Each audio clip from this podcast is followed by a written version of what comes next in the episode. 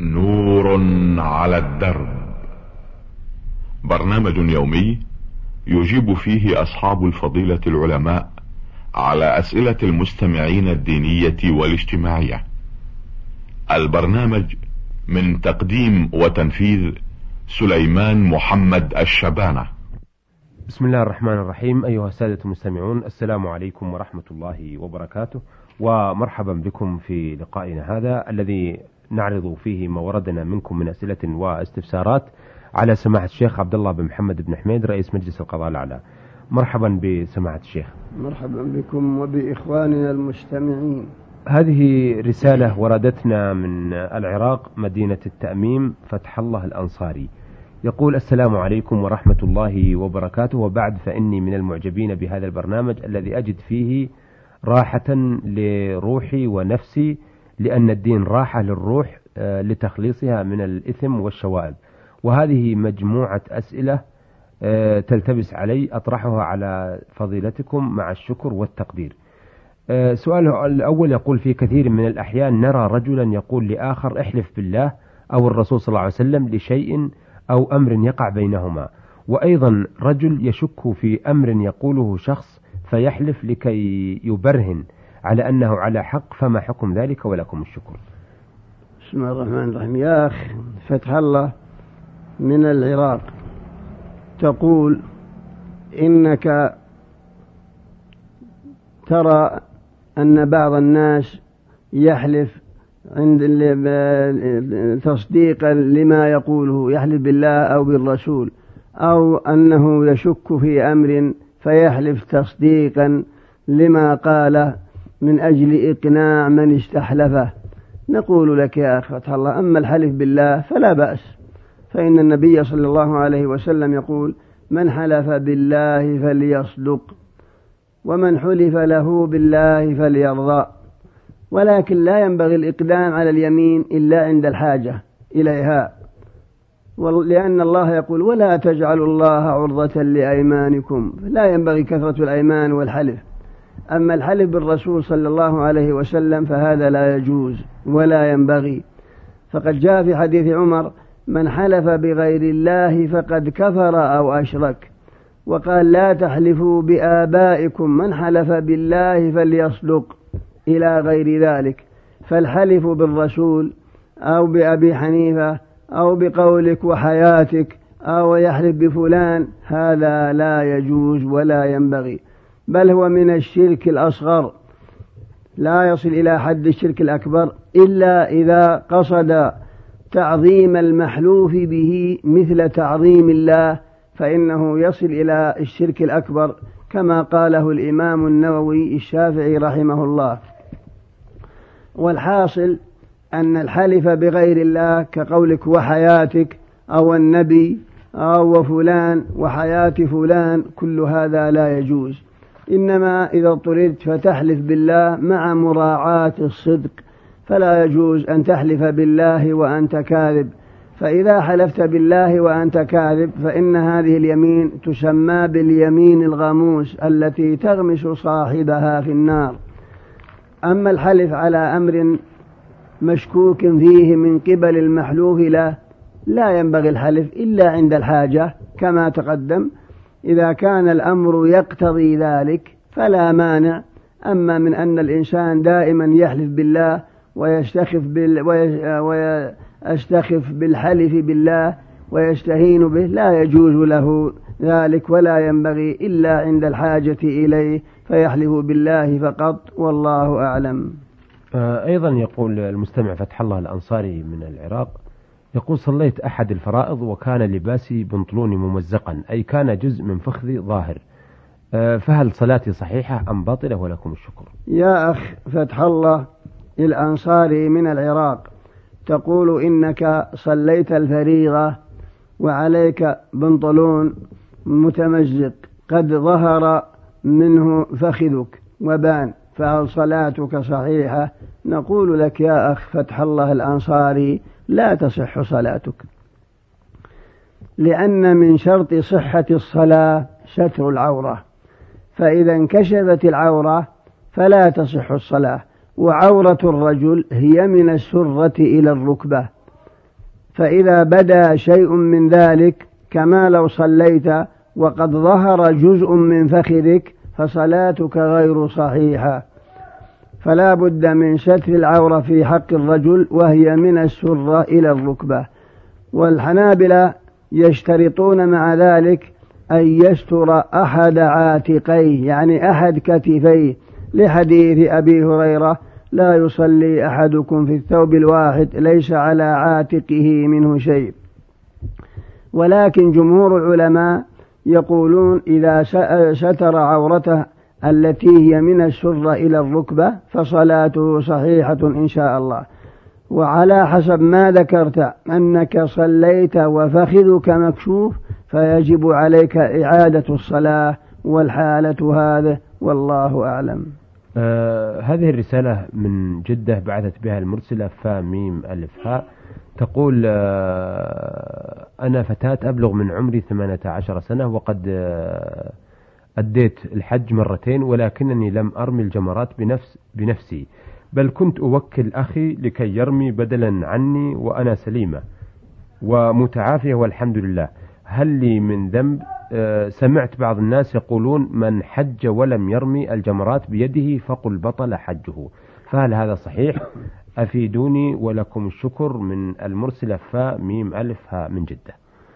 يا أخت فا ألف ميم فا من جدة تقولين أنك حججت مرتين وأنك سليمة ومعافاة وقد وكلت أخاك على أن يرمي الجمار عنك وأنت سليمة وقد سمعت أن من لم يرمي الجمرة بطل حجه. نقول لك يا أخت فا ألف ميم فا لا يصح بل الحج صحيح إن شاء الله، لكن يجب عليك أن ترمي بنفسك إذا كان الحج فرضا، إلا إذا كان هناك زحمة ومشقة ويخشى عليك من اختلاط الرجال فلا بأس أن توكلي أخاك أو غيره يرمي عنك. هذا بالنسبة إلى الحج إذا كان فرضا. أما لو كان الحج نفلا فلا بأس بالتوكيل ولو كان الإنسان قويا نشيطا ومعافى. فالحاصل أن حجك صحيح إن شاء الله. ومعلوم أن الجمار عليها من الزحمة والمشقة لا سيما في حق النساء ومثلك أنك معذورة ولا بأس أن توكلي أخاك، لأنك لو تقدمت إلى رمي الجمار في الزحمة العظيمة لاحتضنك رجل الرجال من خلفك وأمامك وعن يمينك وعن يسارك وربما حصل منهم عليك ما لا تحمد عاقبته. فالحاصل أن الحج صحيح إن شاء الله والله أعلم. في نهاية الرسالة ترجو المستمع التوضيح عنوان البرنامج. نقول عنوان البرنامج إذاعة المملكة العربية السعودية الرياض نور على الدرب. هذه رسالة وردت من الأخ يقول أخوكم المقدم عبد الله إبراهيم عبد الله يقول أرجو عرض سؤالي التالي على من يجيب عليه وله تقديري. والسؤال المسابقات التي تقدمها أجهزة الإعلام من إذاعة وتلفزيون وصحف يرصد لها جوائز مغرية مقدمة من التجار، ولكن هناك قول يتردد بين الناس حتى أصبح شبه الأكيد بأن هذه الجوائز التي يتبرع بها هؤلاء التجار هي زكاة أموالهم، فهل يجوز أن نأخذها ونحن أغنياء والذي نعرفه أن الزكاة لها مصارف خاصة؟ فما حكم هذا المال إذا فزت بأحد جوائزه؟ وهل هو حلال خالص أم مشبوه أم حرام؟ وأنا لست من أهل الزكاة وقد تأكدت من أحد أبناء هؤلاء التجار بأن ما يتبرع به أبوه هو زكاة أمواله. أرجو الإجابة المفصلة وجزاكم الله عنا كل خير والسلام عليكم. يا أخ عبد الله إبراهيم عبد الله تقول هذه الجوائز التي تقدمها وزارة الإعلام كما كان عليه كما كانت كما كانت تعمل عليه في رمضان، وهذه الجوائز يقدمها بعض من التجار من زكاة أموالهم، فهل يجوز لهم ذلك؟ وهل يجوز لمن فاز بالمسابقة أن يأخذها وإن كان غنيا؟ نقول لك يا أخ عبد الله، حرام على التجار أن يبذلوا زكاة أموالهم في تلك المسابقات، فقد يأخذها غني وقد يأخذها غير مستحق فلا يجوز لهم. إنما إذا كانوا يتبرعون من أموالهم غير الزكاة فهذا لا بأس.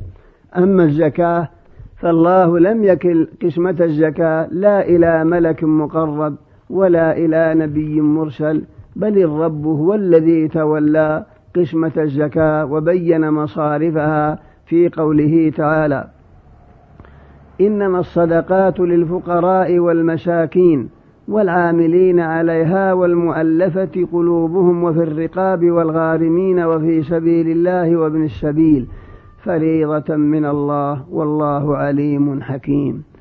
فهذا التاجر الذي يبذل هذه الجوائز من زكاة ماله لم تبرأ ذمته ولم يزك ماله في الحقيقة، بل هو مطالب بها يوم القيامة، فحرام عليه أن يخرج زكاة ماله من باب المسابقة في مثل هذه الجوائز، بل الزكاة خاصة بالفقراء.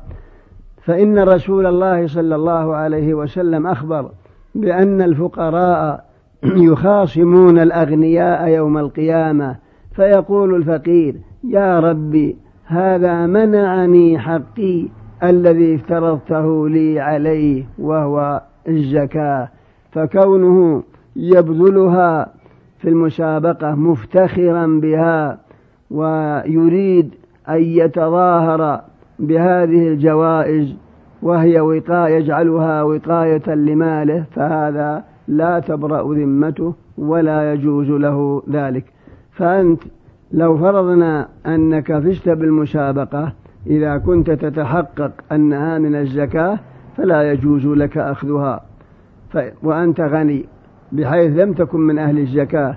وأما إذا لم تعلم ولم تتحقق فلا بأس بأخذها، والإثم على من بذلها إذا كان ناويا أنها من الزكاة، والله أعلم. أحسنتم وياكم الله. هذه الرسالة وردت من عبد الله عامر الشهري، يقول: بسم الله الرحمن الرحيم، فضيلة الشيخ عبد الله بن محمد بن حميد، السلام عليكم ورحمة الله وبركاته.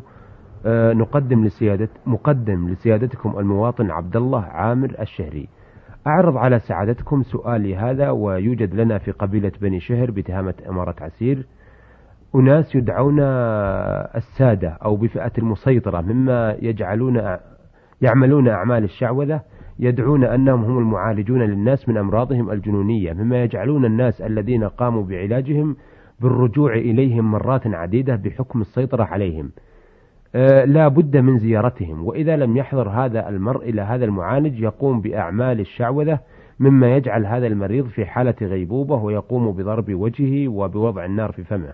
والرجاء من سيادتكم إيضاح حكم الشريعة الإسلامية في هذه الفئة والأعمال التي يقومون بها، جعلكم الله لنا عونا وذخرا للإسلام والمسلمين، والسلام عليكم ورحمة الله وبركاته. مقدمه عبد الله عامر الشهري. يا أخ عبد الله عامر الشهري، تقول إنه يوجد لديكم فئة يزعمون أنهم من السادة ويستعملون الشعوذة وأنهم يعالجون بعض الناس، وإذا لم يجرهم فإنهم يعملون أعمال يضربونه في وجه حتى يكون في غيبوبة أو ما أشبه ذلك، فما حكم هؤلاء؟ نقول لك يا أخ عبد الله عامر الشهري، هؤلاء المشعوذون يجب الضرب على أيديهم ويجب منعهم بكل حال من جهة الحكومة، فما دام أنهم يضللون الناس ويستعملون الأشياء المحرمة لا يجوز لهم فعل ذلك. الأمور بيد الله سبحانه وتعالى، وهؤلاء المشعوذون إنما يستعينون على مرادهم بواسطة الشياطين. فقد قال شيخ الإسلام ابن تيمية رحمه الله: إن الجن والشياطين لا يخدمون أحدا من الإنس إلا بصرف شيء من العبادة لهم أو بترك شيء من الواجبات أو بفعل شيء من المحرمات.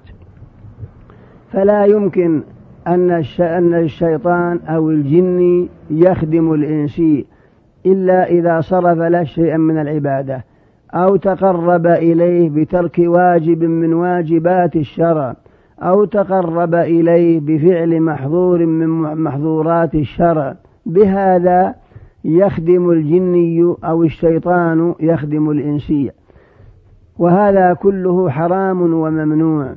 فإذا كان الذي أشرت إليهم أنهم معروفون فلا بد من من الضرب على أيديهم ومنعهم من هذه الشعوذة والتلاعب بعقول الناس واستعبادهم للناس بما يفعلونه من سحر وشعوذة وما أشبه ذلك.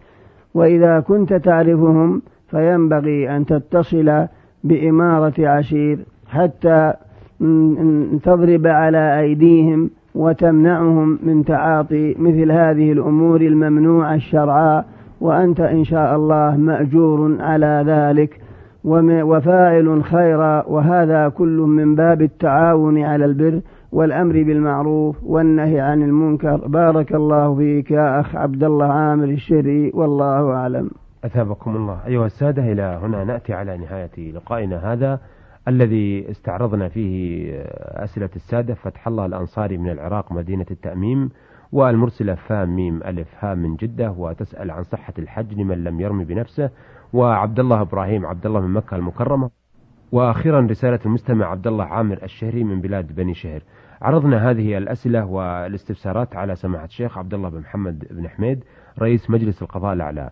شكرا لسماحة الشيخ عبد الله، وشكرا لكم أيها السادة، وإلى أن نلتقي بحضراتكم نستودعكم الله، والسلام عليكم ورحمة الله وبركاته. نور على الدرب، برنامج يومي يجيب فيه أصحاب الفضيلة العلماء على أسئلة المستمعين الدينية والاجتماعية.